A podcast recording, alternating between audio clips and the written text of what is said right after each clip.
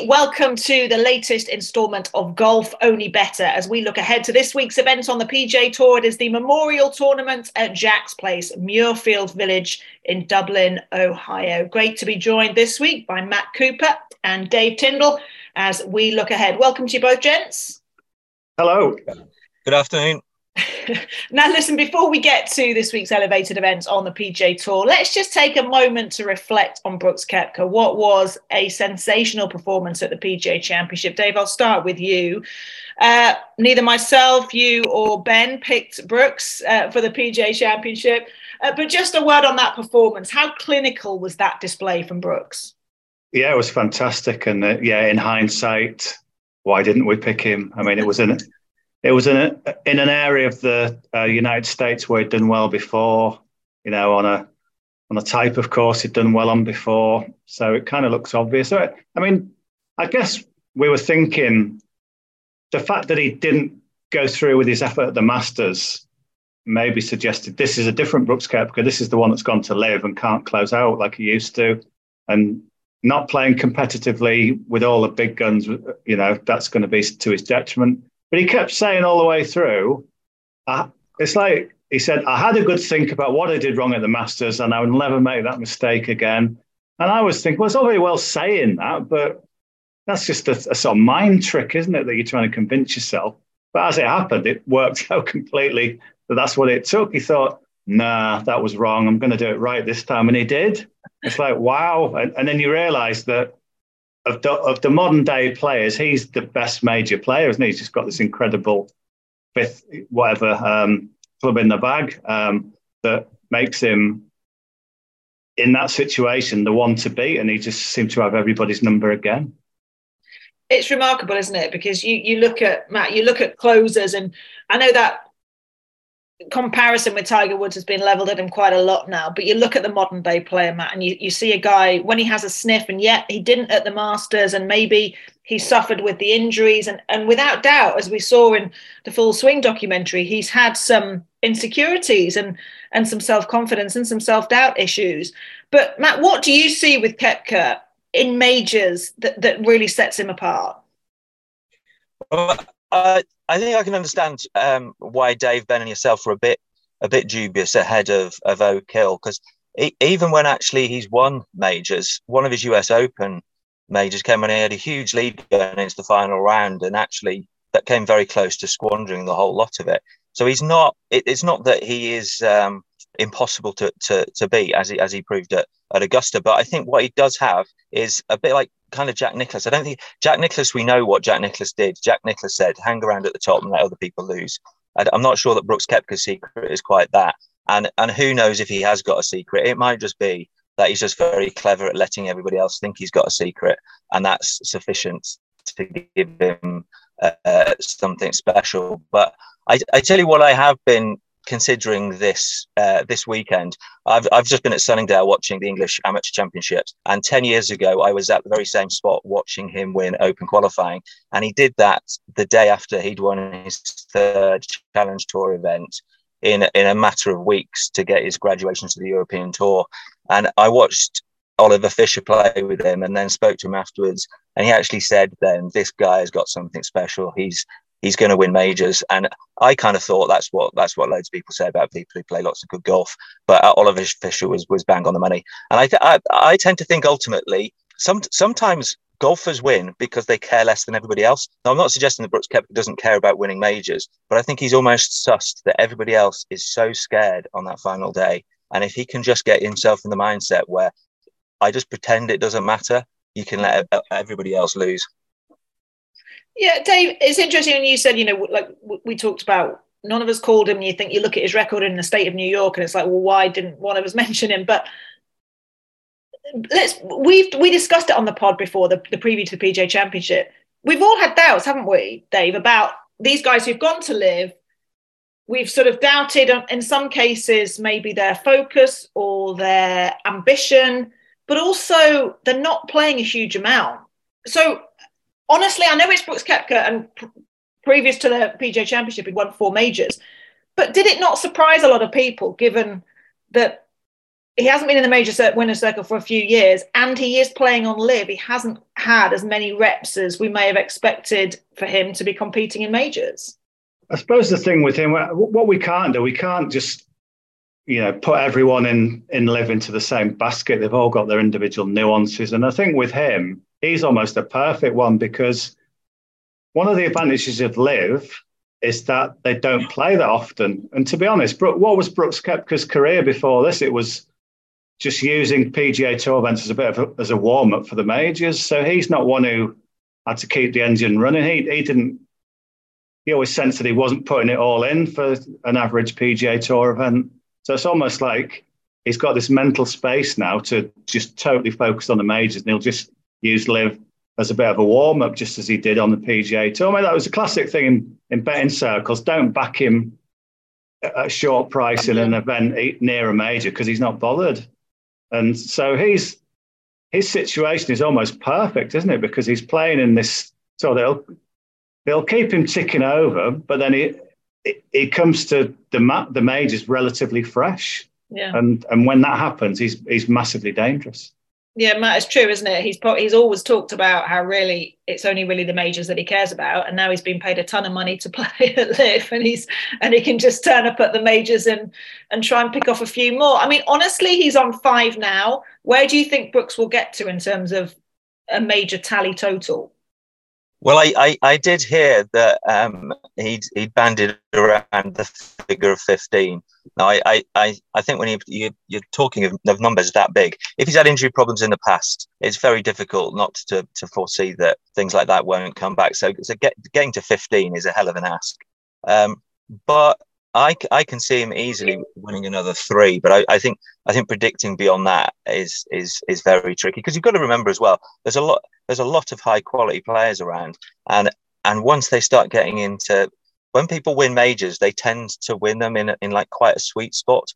That's that that for instance. I, I did some research once and looked at, where all the made when when people win more than four or five majors, they tend to, to win them in a in a group quite quickly. And then if they win another one, that very often tends to be the last one because it tends to be a bit of a last hurrah, like Gary Player in the late 70s, Ernie Els when he won uh, Muirfield.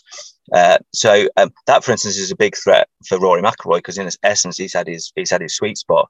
Uh, so uh, Brooks Koepka has he's he's still youngish, but I, I would struggle to see him getting up to 15, but I, I can see him getting getting to eight. Yeah, yeah Dave, where, where, where do you sit and where do you think he'll? A few more double digits or what?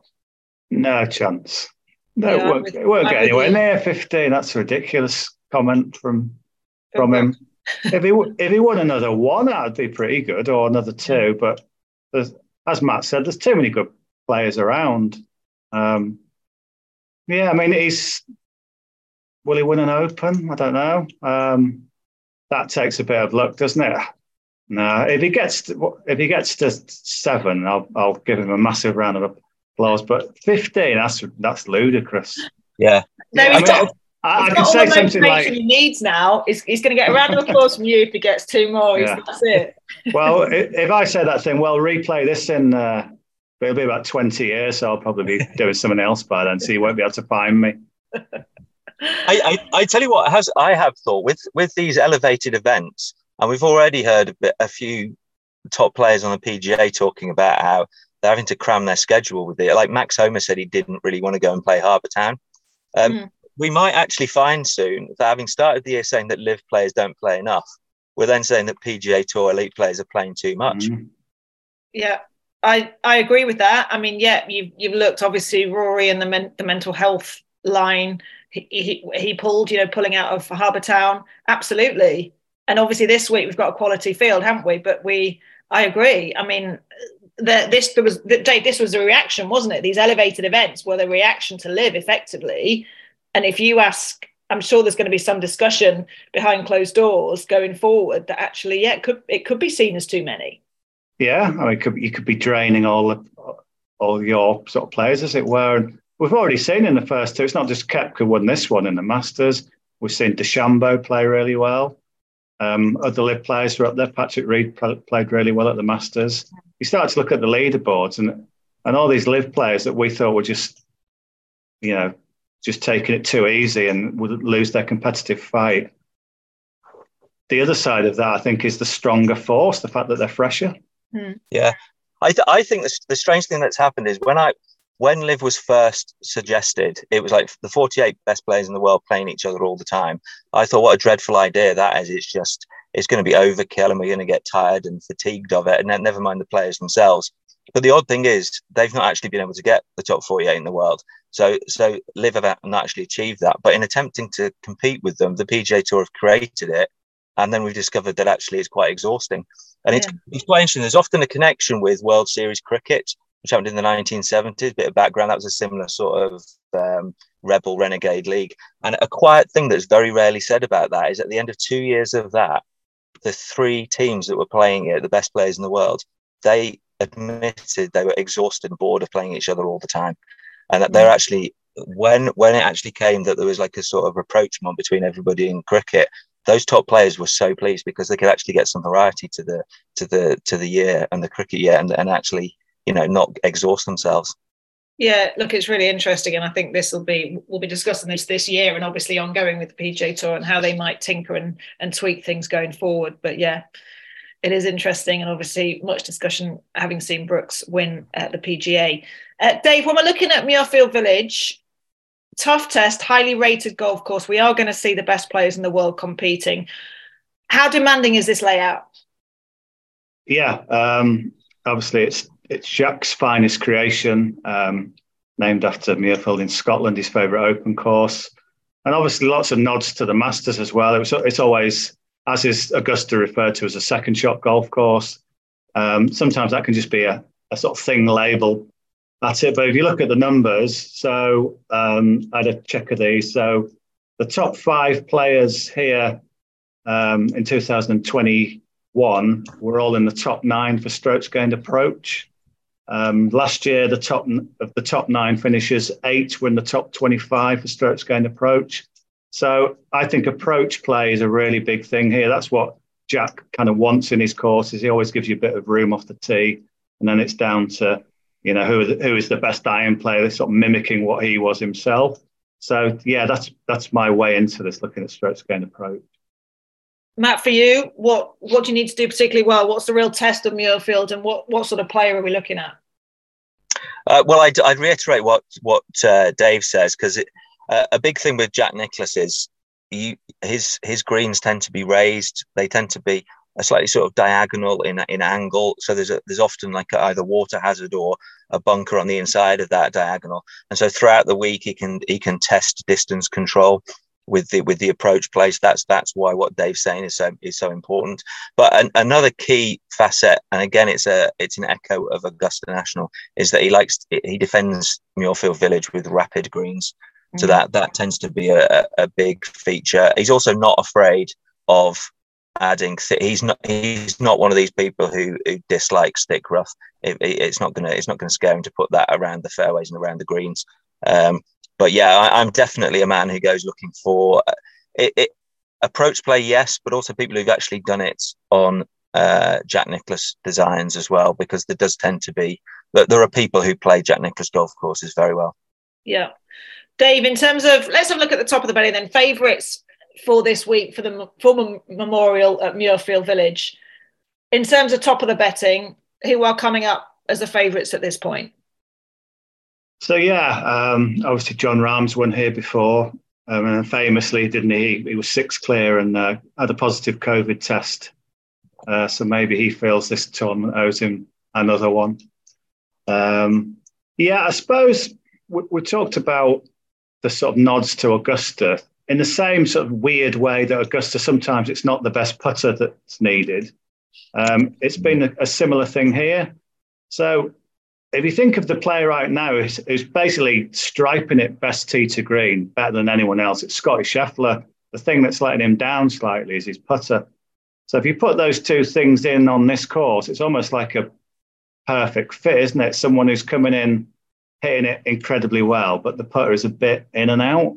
Mm. So it might be that here he might be able to get away with that. So Scotty Scheffler must, I think, be on the shortlist and of the top three or four in the betting. Well, Patrick Cantlay obviously massive uh, course record. Of those top three, then maybe Scheffler, McIlroy, and Rahm. I'd be siding with Scheffler just on his play at the moment. Matt, it's phenomenal when you look at Chef with the consistency, as we've alluded and we talked about in the last pod. I mean, tee to green stats are, are superb, but it's amazing kind of how he's still putting in the performances he is with a putter that, let's be honest, is is really frustrating him at the minute. It is, yeah, but I, I think he might be another one a little bit like Brooks Koepka. I mean, that that secret, he his approach is different when it comes to to to getting the wins, but he's almost got to a situation where he says it's not going to affect how I assess the person I am, whether or not I win. And it mm. seems like a very straightforward thing to say that, but lots of golfers literally do judge, you know, themselves by their, their win, and they feel they feel debilitated if they're not able to, to, to claim the win. Whereas he's able to walk off and like, well, I played as hard as I could, and I, it just didn't happen. And that's like that's a fantastic mentality to have. But also, he's in the very lucky place where he just plays so much golf. He contends all the time. I think ahead of Oak Hill, I looked, and I think in seven of his previous nine stroke play starts, he'd been in uh, within two or three shots after 18 holes or 36 holes. And of course, he did it again at Oak Hill. So he's just getting in contention lots, a little bit like Jack Nicklaus, hanging around, letting other people fret. And if, if you're in contention that often, you learn lessons about how to be in contention. You're also just by sheer dint of being there so often, you, you might win when other people make a mess of it. But if people who are never in contention very often, it, it matters so much more to them to actually mm. have a go at, at trying to win. So it, the advantages are sort of incremental when you're you're getting into that that uh, state so often. And actually, his his to green game is so good, like you say, it, means that you know eventually he's going to have a good putting round, and that's when he tends to mop up the um, mop up the wins. It's interesting what Dave said actually there about the about the putting and and how Augusta and possibly here you don't need to be a good putter. It's always been a weird little thought process of mine that when when greens are quick, you would think that better putters rise to the top, and yet often it, it doesn't seem to be that way. And it's almost as if slightly slower greens actually ask bigger questions of putting technique. So mm. uh, uh, Dave's kind of intrigued me there. I, I would have had difficulty picking one from the top at the moment, and Dave kind of has, has persuaded me a little bit with Scotty Scheffler. I would, however, uh, respect Patrick Cantlay. At the moment, I always think Patrick Cantlay is a bit like one of those sort of fast bowlers who needs a little bit of help in the pitch or a little bit of help with the conditions. To do, and in his case, it tends to be like a Jack Nicklaus course. He, he's almost he's almost like he's almost an England worthy seam bowler, but eventually, eventually, I think he will get there in the majors and he'll work it out. But at the moment, his sweet spot seems to be just that sort of little layer, elite level competition, but not actually major level. Yeah. So yeah. So yeah. So Scotty, you agree, and Patrick Cantlay, you'd be he'd be one of your he'd be up there for a, a pick, a favourite pick for you this week. I, I, don't know. I don't know whether I would pick Cantlay because I just think his price is a little bit too short this week. Given I, I, you've got to respect him, there always has to come a point where you say, "Am I going to back him?" Uh, given what the price is, and I think he's just a little bit too short for me this week. I, if I was going for somebody near the top, I think I would actually go with Jason Day, who's just a little bit um, below um, that top rank. That top rank. He's he's a he's a double winner on Jack Nicklaus golf courses. He's finished uh, th- fourth and seventh in his last two starts in Muirfield Village, and and like we say, he he won recently, and you know the the podcast is a big admirer of of Jason Day's qualities. So I I would actually go with him just because you, you're getting him at a, a better price each way. Yeah, Dave, that's a good shout. Obviously, we've been we've been touching on him on the podcast and with the last sort of few editions. He's been coming into form, and nice to see him get the win. Obviously, um, in Texas. And what about Day's chances this week? Where do you see him in terms of betting odds and, a, and, and giving him a shot this week at Muirfield? Yeah, I thought it was quite easy to predict that he would miss the cut at uh, the USPGA because he just sounded absolutely wiped out by the enormity of getting the win. Just took a, a lot out of him emotionally and physically, to be honest. Uh, so I'd ignore his miscut there, and I think yeah, he's ready to to play well uh, here again. He's not always been that great at this course. Um, I think his price is about correct for what it is. So the the one I'd like a, a, bit further down as more of a sort of genuine each way price is Rickie Fowler. I think if you look at, at his form, I mean it's it's been good for months. I mean you, you run through it: eleventh at Torrey Pines, tenth in Phoenix, 13th at the Players, 10th at the Texas Open, 15th at the Heritage, 14th at Wells Fargo, and then sixth last week. It's almost like he's in the waiting room. He's just hanging around. He's always going to get a top 20. Last week, he steps up to finish sixth. And now we get him to a course where he's twice a runner up at Muirfield Village, um, eighth as well. Even 2021, when his game was sort of losing, uh, he was losing it a little bit. He was 11th there. Um, and then on the season long stats, he's uh, ninth for strokes gained approach. So Rickie Fowler really just ticked the boxes for me. His, short game was brilliant last week as well. I think he was first for strokes gained around the green. A 33 to 1, I think, is a really good each way price. It seems like golf's gone a little bit retro in recent weeks. You've got Koepka winning a major, Day winning. So why not have Rickie Fowler sort of, and we all think it's sort of 2016 again.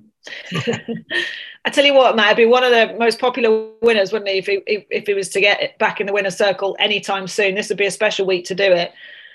Uh, you know, I remember the Players Championship a few years ago. Still one of the best finishes, I think, certainly to that championship, to any tournament I've ever seen. That birdie blitz and eagle blitz down the down the stretch. But he always had that label, hasn't he, of being a bit of an underachiever. And now he's got that consistency. Do you think he can turn that consistency into another victory on the PGA Tour? I, I, think well, I think what you said about how it would be very popular if it happened is is spot on. It, it uh, me and Dave used to have a thing where when we were at, at, tournaments, if there was somebody dressed in orange, we used to have this hashtag on Twitter like "rubbish Rickie Fowler," and and we sort of take photographs of them. And and but the, the thing is, it, years on, he's he's not really put the performances in until this season. People are still doing it. People people still wear orange just just to try and attract the attention of, of Rickie. I, and I, I I bizarrely once sort of got uh, was in a lift with Rickie Fowler and his wife and Bernard Langer. One of the oddest little experiences of my life. And th- the loveliness of Rickie Fowler and his wife were just shone. And so I, I'm I'm right there in the in the in the Rickie Fowler fan club. So uh, yeah, I would I would be uh, chuffed if it was them. And I think Dave's Jay's right. He's kind of trending in, in all the right directions. There's not a nicer man in golf. Maybe Tony Finau, but I think Rickie Fowler for me, you just don't ever hear a bad word. You see how he interacts with media, with fans, little kids around tournaments. He's just an absolute joy, and he's just he hasn't changed a bit. I think he's an absolute class act. So yeah, I think Rickie gets all our votes. Uh, Matt, for you, what about an each way though? Each way bet um, for this week at Muirfield? Uh, I'm I'm very very keen on another Australian, and and that's Lucas Herbert. Um, I was on him recently when he won in Japan, and the reason I was backing him is because I think he likes Jack Nicklaus golf courses. I, Lucas Herbert is a very good golfer, but I don't think he's necessarily somebody who will sh- show up in a lot of stats. I think he's one of these guys at the moment who uh, you have to identify where he likes playing, and that brings the best golf out in him. Uh, so he won at Mount Juliet, the Irish Open. Uh, Jack Nicklaus golf course. That course out in Japan was a Jack Nicklaus golf course. He even managed to win that without actually having a practice round. That's how I was going to say that's how much he likes Jack Nicklaus golf course. I think that's a slight fluke, but um, but he's very good. Now, I'm also going to go slightly against what I said earlier and say that you don't need to be a red hot putter on lightning fast greens, but Lucas Herbert is a fantastic putter, so that that's in his favour as well. And I, I think sooner or later, Lucas Herbert is going to do something on the PGA Tour where when we now know how good he is in Europe, because of course he also won the Dubai Desert Classic. Uh, so he's a confirmed winner um, this side of the Atlantic. Uh, I think sooner or later he's going, he's going to do something special. And he's 150 to one um, this week, and I think he can he can really feature. He has also he has also, by the way, uh, had a top 20 at Muirfield Village. So you know he's he's not he's not a complete uh, roughie on the course. Good stuff. Yeah, nice. Dave, for you, where's some of the value in the betting in terms of a play with some of the big odds, some outside, some huge odds that maybe we can take a little bit of a punt on this week? So uh, a couple more.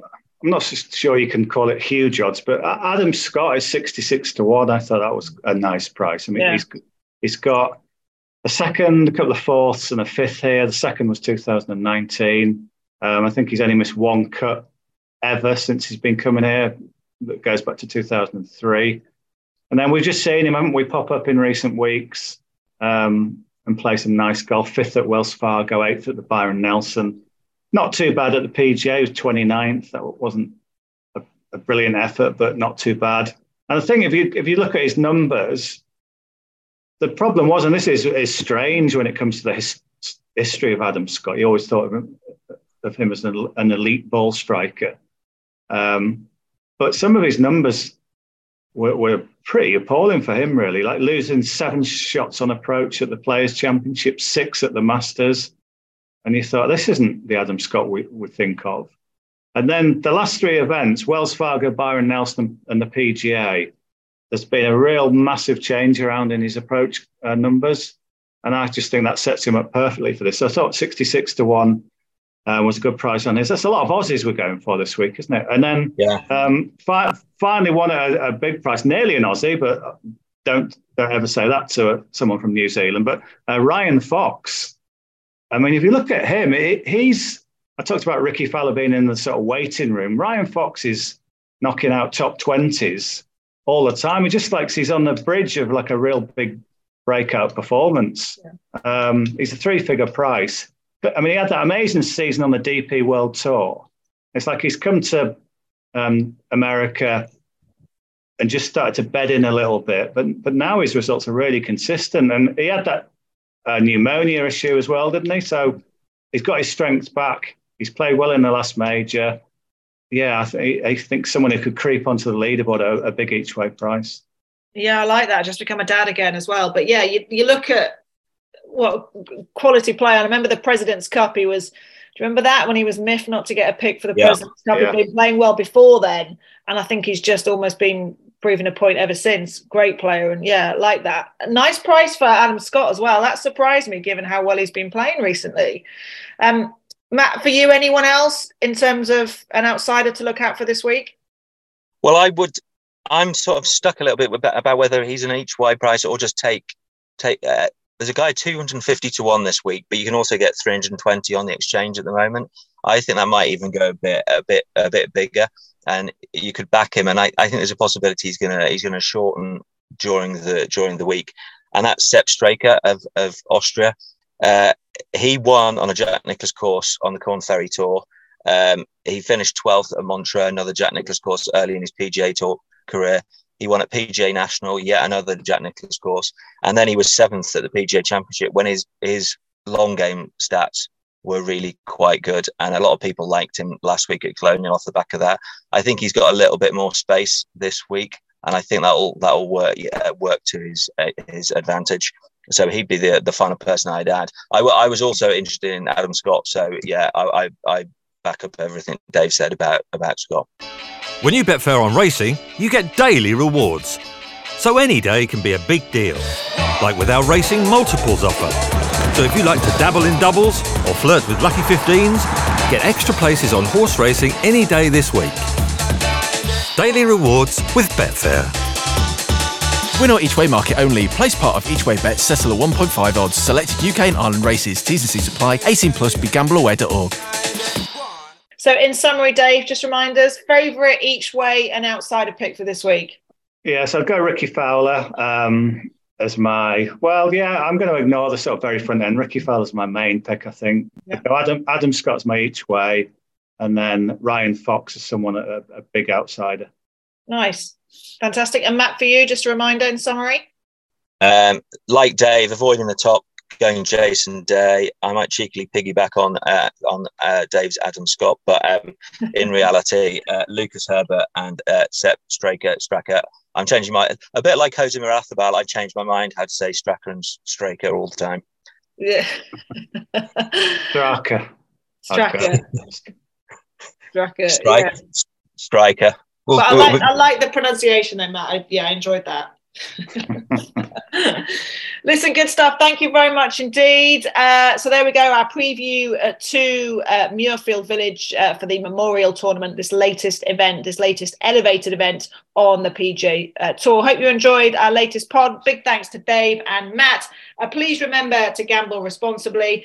enjoy the week, and we'll be back with you very soon. Bye for now.